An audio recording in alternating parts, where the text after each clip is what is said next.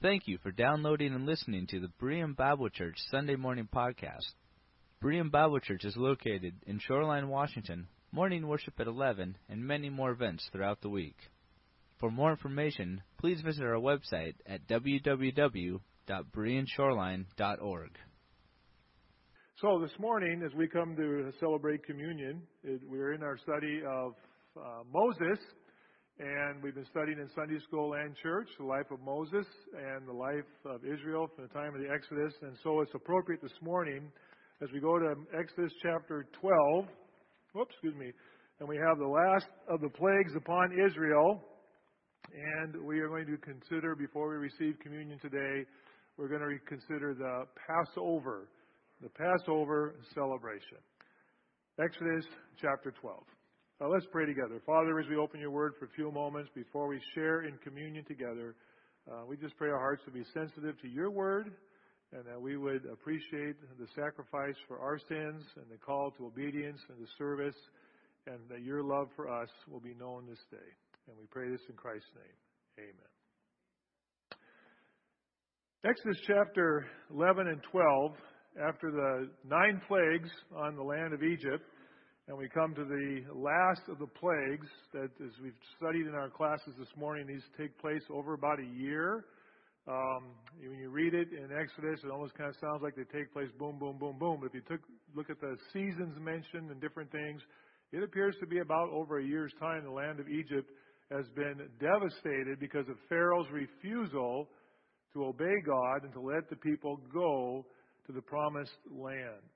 And we have in chapter 11, verse 1, now the Lord said to Moses, I will bring one more plague on Pharaoh and on Egypt. After that, he will let you go from here, and when he does, he will drive you out completely. Not only will he let you go, he will push you out. He will make you leave. He will beg you to leave. And so we have the account of the Passover. And some of the things about the Passover I'd like us to consider this morning, really going to chapter 12, 11, 12, and 13, really tell this story of the Passover. And first of all, we'll go to chapter 12. The Lord said to Moses and Aaron in Egypt, This month is to be for you the first month, the first month of the year.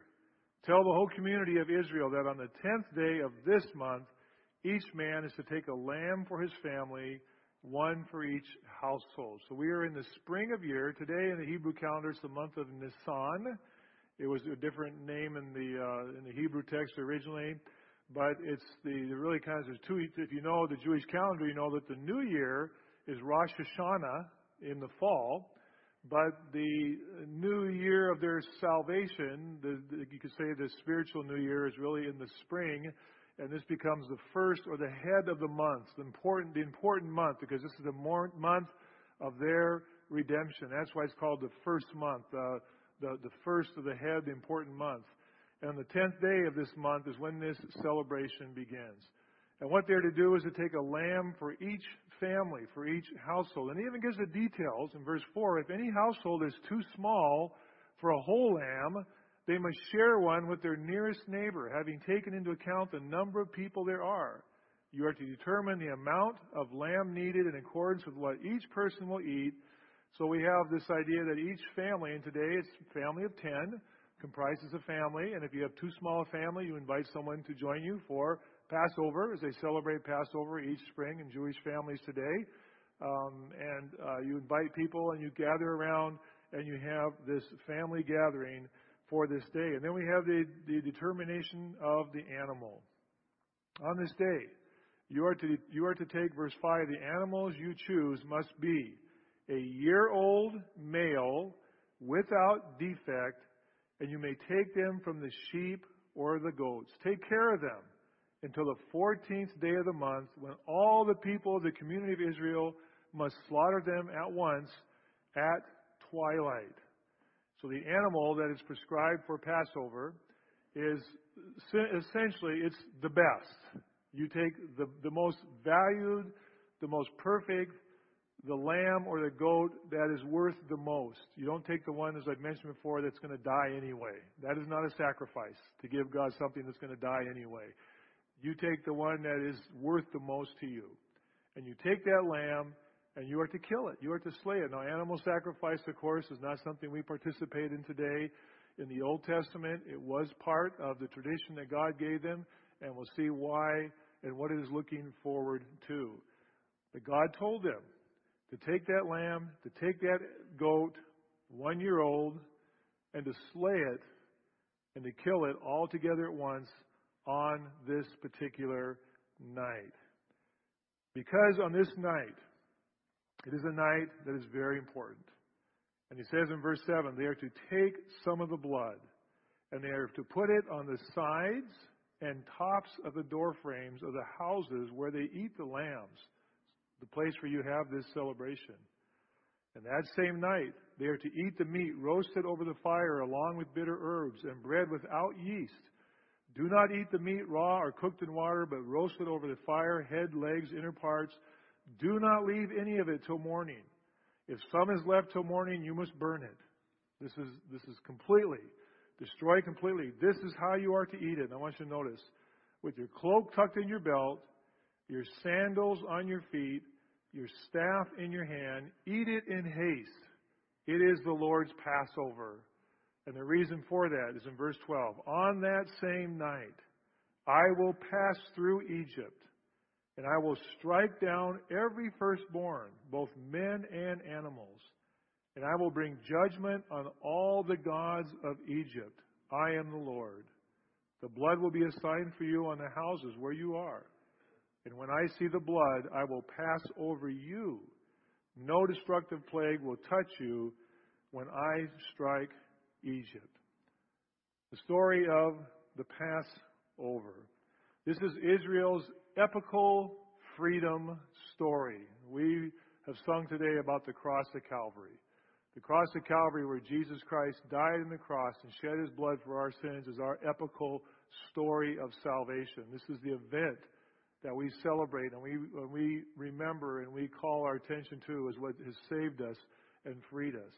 For Israel, it was the Passover. This is their epical event of freedom. And it's why they still celebrate it every year in the spring, around the same time as Easter generally. Um, they celebrate the Passover. Because on that night, the angel of death was to pass through the land. And I want you to notice the importance of the blood covering that provided the atonement, that covered and provided the salvation or freedom for the firstborn in that family. Because of this, because the firstborn of every family, of every livestock is to be killed, that would be killed that night if there was no blood splattered on the doorposts and on the top. And of course, we almost see, of course, the image of the cross, the blood on the top, the blood on the side doorpost from that lamb became a covering for the house and it became a covering for the firstborn. We read in this passage as well, looking ahead in chapter 13, we'll read that because of this, in the years to come, in chapter 13 and verse 11, after the Lord brings you into the land of the Canaanites and gives it to you as he promised, looking ahead, on the oath of you and your forefathers, you are to give over to the Lord the first offspring of every womb. All the firstborn males of your livestock belong to the Lord. Redeem it with a lamb, every firstborn donkey. If you don't, you must kill it. You must break its neck. It's this important. Redeem every firstborn among your sons. And we have here the redemption of the firstborn, that every firstborn from here on out belongs to God because God saved the firstborn on Passover. And that is why when Jesus was brought to the temple and they offered that they offered the, the offering of, of the poor people. Mary and Joseph were so poor they had to offer the pigeons. There were two different sets of offerings, those who could afford it and those for the poor. And as poor people, they came and they offered the pigeons to redeem Jesus back because he belonged to God as part of their family. That's part of the Passover story. The firstborn always belongs to the Lord. And so on that night, the night of the angel of death passing over the land, it was the firstborn that would be redeemed by the covering of the blood. The blood was essential. It's, this is not up to us. This is what God said. The blood was essential. The blood had to be applied. And if it wasn't, the firstborn would be struck down. It was an act of faith. You could ask why. You could ask, why is God doing this? But by doing it, you showed your faith in God and demonstrated your faith in God by applying the blood to the doorpost and at the top and giving the firstborn, that, that first, that one year old lamb or goat that was so valuable, of giving that to the Lord.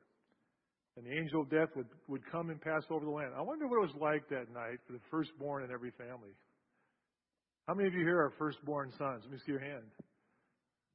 Okay. What would it be like that night for you? If you heard this message, if you heard, after, after seeing these plagues that God has done over Egypt, you know He means what He says. He has brought nine devastating plagues. He's done miracles. The land is covered in blackness, but the land of Goshen had light. We've seen the plagues come and go. They knew that God would do what He said He would do. And what would it be like as firstborn that night if you were in that house and you knew the angel of death was passing over the land, and if this was not done right, your life would be required?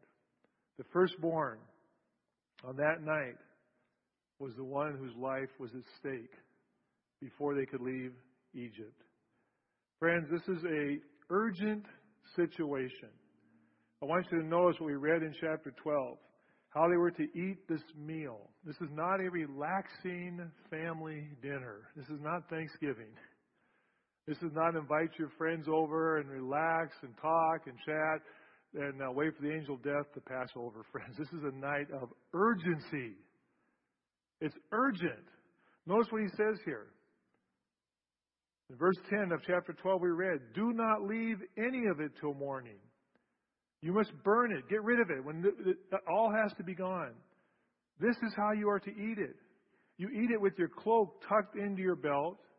You have your shoes on your feet. You are to eat it standing up, we even find. And you eat it quickly. Because the Lord is going to pass through this land tonight. And this last plague is going to be so devastating that Pharaoh is going to demand you to get out of my land. And when he does, you be ready to go. If you're lingering, if you hesitate, if you wait, you know what Pharaoh will do to you after the rest leave if you're the only one left. This is a night of urgency. is a night of obedience. And is a night of faith. Don't wait for the bread to rise. That's why it's unleavened bread. There is no time for the bread to rise. And this is why when we serve communion, we serve an unleavened cracker. Because we are celebrating the Lord's Last Supper when He served Passover with His disciples and they eat unleavened bread. It's a reminder there is no time for the bread to rise. When it's time to go, you must be ready to leave. In verse 21, we find the rest of the story. Moses summoned all the elders of Israel and he said to them, Go at once, select the animals for your families, slaughter the Passover lamb, that little helpless lamb. Uh, we have a, a one-year-old dog in our in our home right now, really cute little uh, poodle mixed dog. He's one year old. He loves to play with our eight-year-old dog. who is sort of, uh, you know, you got to remember he's about 50. She's 56 in human terms, right? And uh, so she gets tired a little faster of playing. But this little one-year-old dog that is that is fun and, and vivacious and full of energy and a family pet and alive and and cute. Take that little one-year-old animal, that lamb, that frisky lamb that wants to play, that goat that your kids like to play with, slaughter it, slice its neck, drain its blood, eat it as a family, and eat it in haste. It is a sacrifice to God. And take that little animal's blood, that little innocent animal, take its blood and put it on the doors. And when you do this, in verse 12 when he says this, none of you shall go out of the door of his house until morning. When the Lord comes through the land to strike down the Egyptians, he will see the blood. The angel will see the blood on the top and the signs, and he will pass over. Hence, Passover. And he will not permit the destroyer to enter your houses and to strike you down.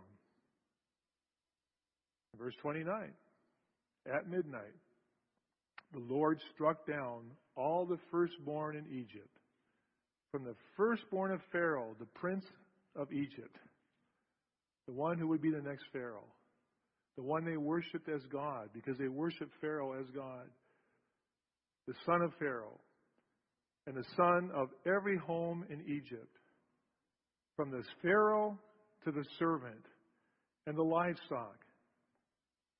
They were all struck down. And Pharaoh and his officials and all the Egyptians got up during the night. And there was a loud wail. You could hear it throughout the land, for not a house was left without someone dead. It was during that night.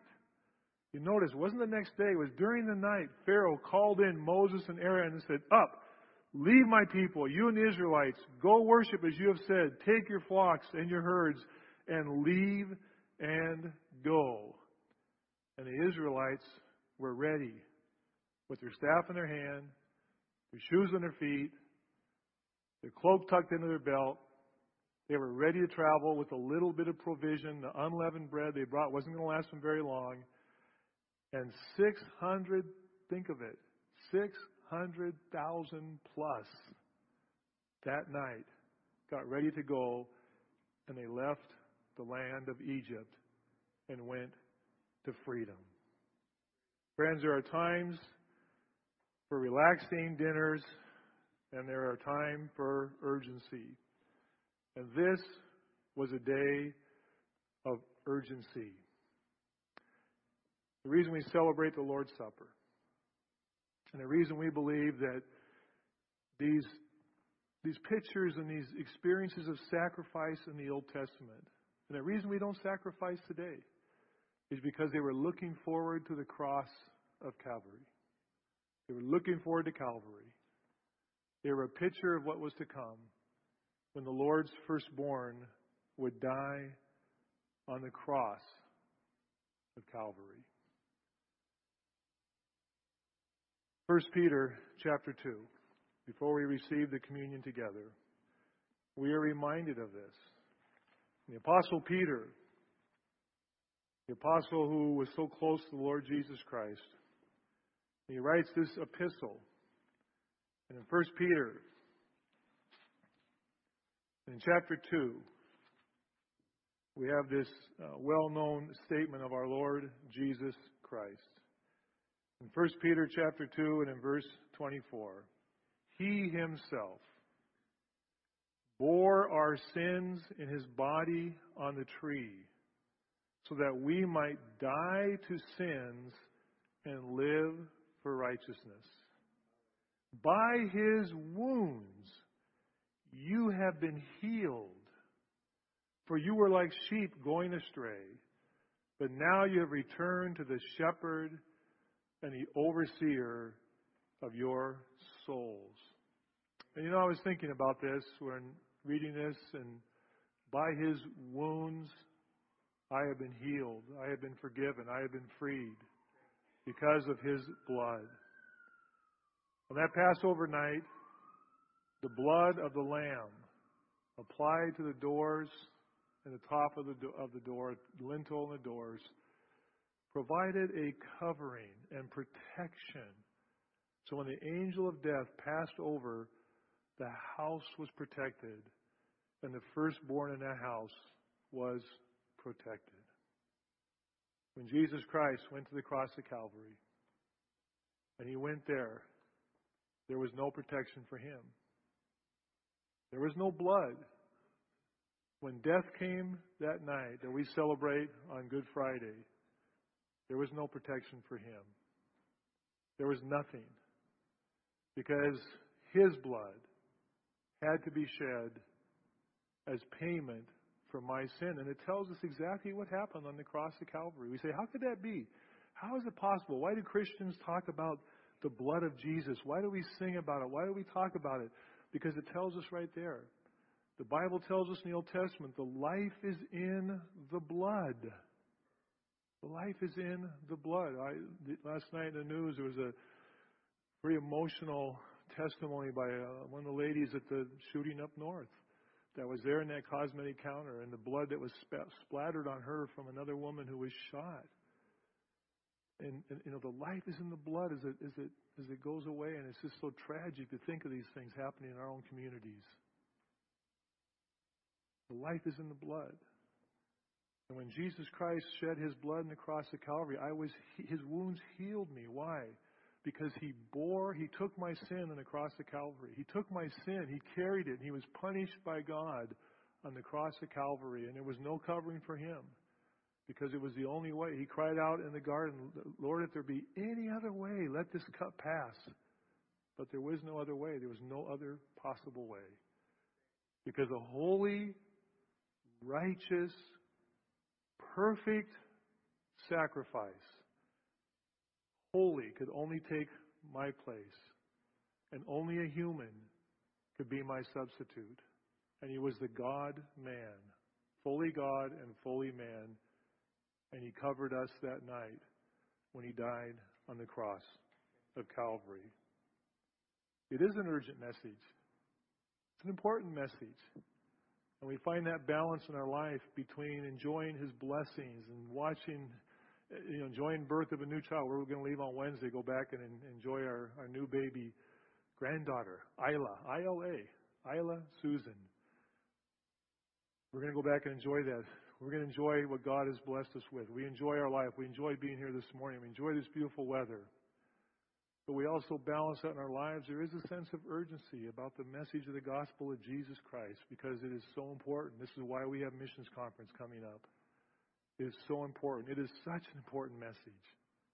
It is so important. As we gather to receive communion this morning, we do so because of what the Apostle Paul tells us in 1 Corinthians chapter 11. I'm going to ask our elders to come forward at this time. And we're going to serve to you the bread first. And as we do so, I'm going to ask that they're going to pass the plates to you. And for those of you who might be visiting today, if you would just if you would take one, but just hold it, because we like to do this as a church family. We like to eat together. So as the plate comes to you, if you would just uh, take a, a piece of, of bread, if you would just hold it. And I also want to remind you there are those of you that that can't eat gluten. We always have some in the back in the narthex that are gluten free. You can pick up and bring in with you as well if you'd like.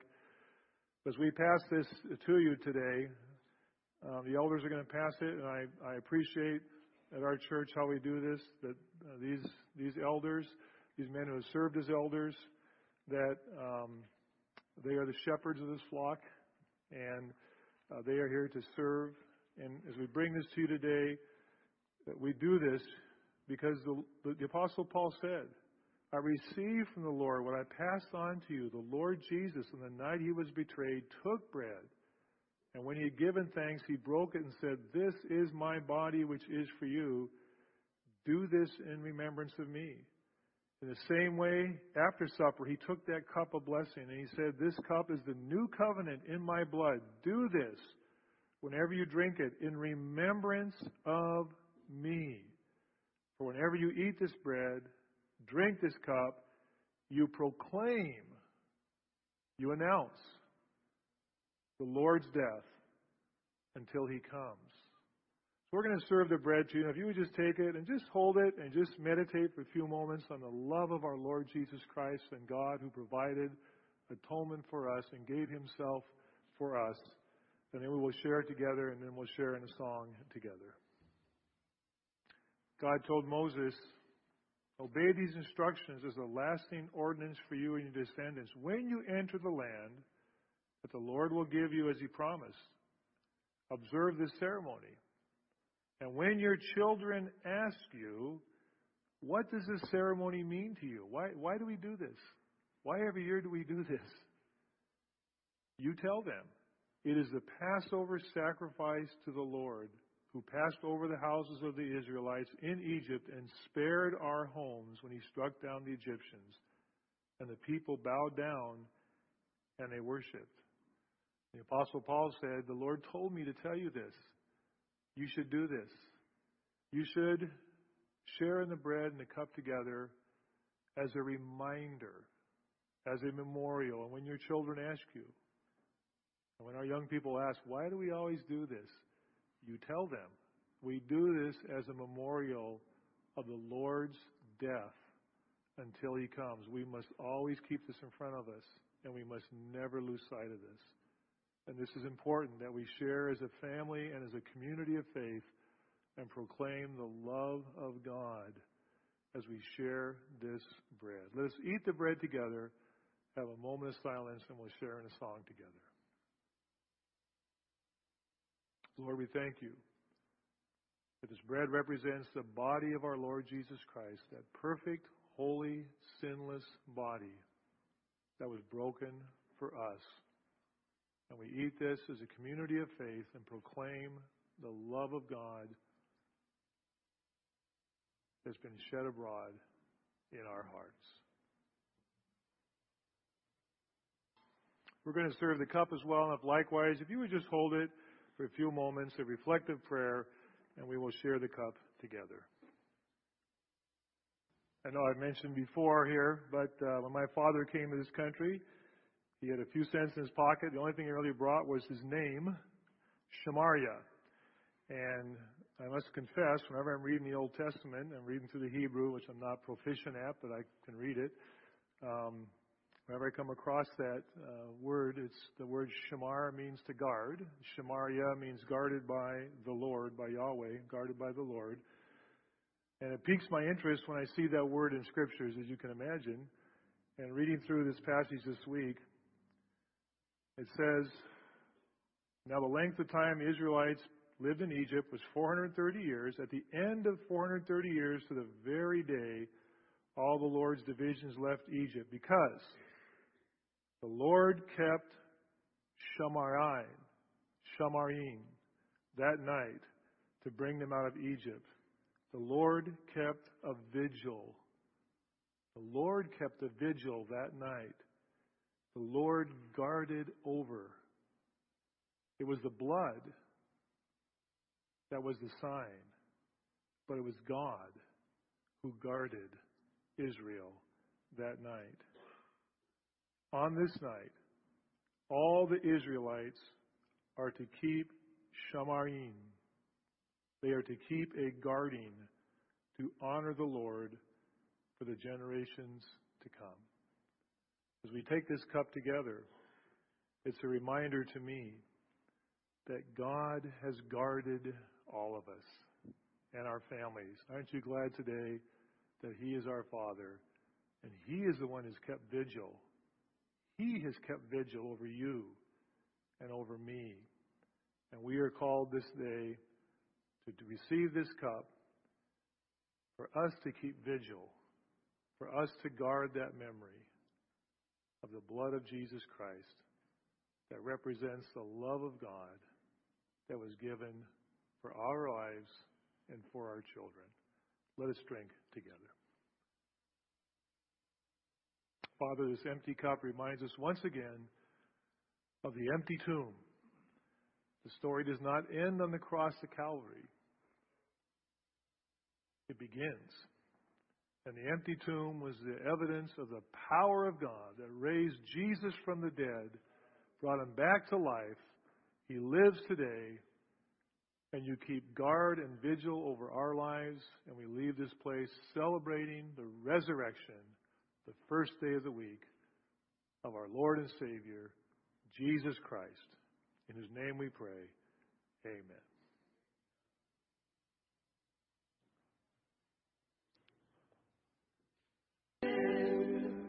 Amen. On the weeks that we uh, receive communion together, we also, uh, if the pastor remembers to mention it, take a uh, offering for our helping fund, our benevolent fund, which we just use to just help people have needs. And we've had quite a bit of use of that uh, this last uh, year. And so our helping need, our helping fund needs some help. Okay, so as you leave today, there'll be some offering plates in the back. If you'd like to make a donation to our benevolent or helping fund, you can do so. or anytime you want, you can do so as well, and we'll make sure that goes to just to help people in need as the opportunity arises for us.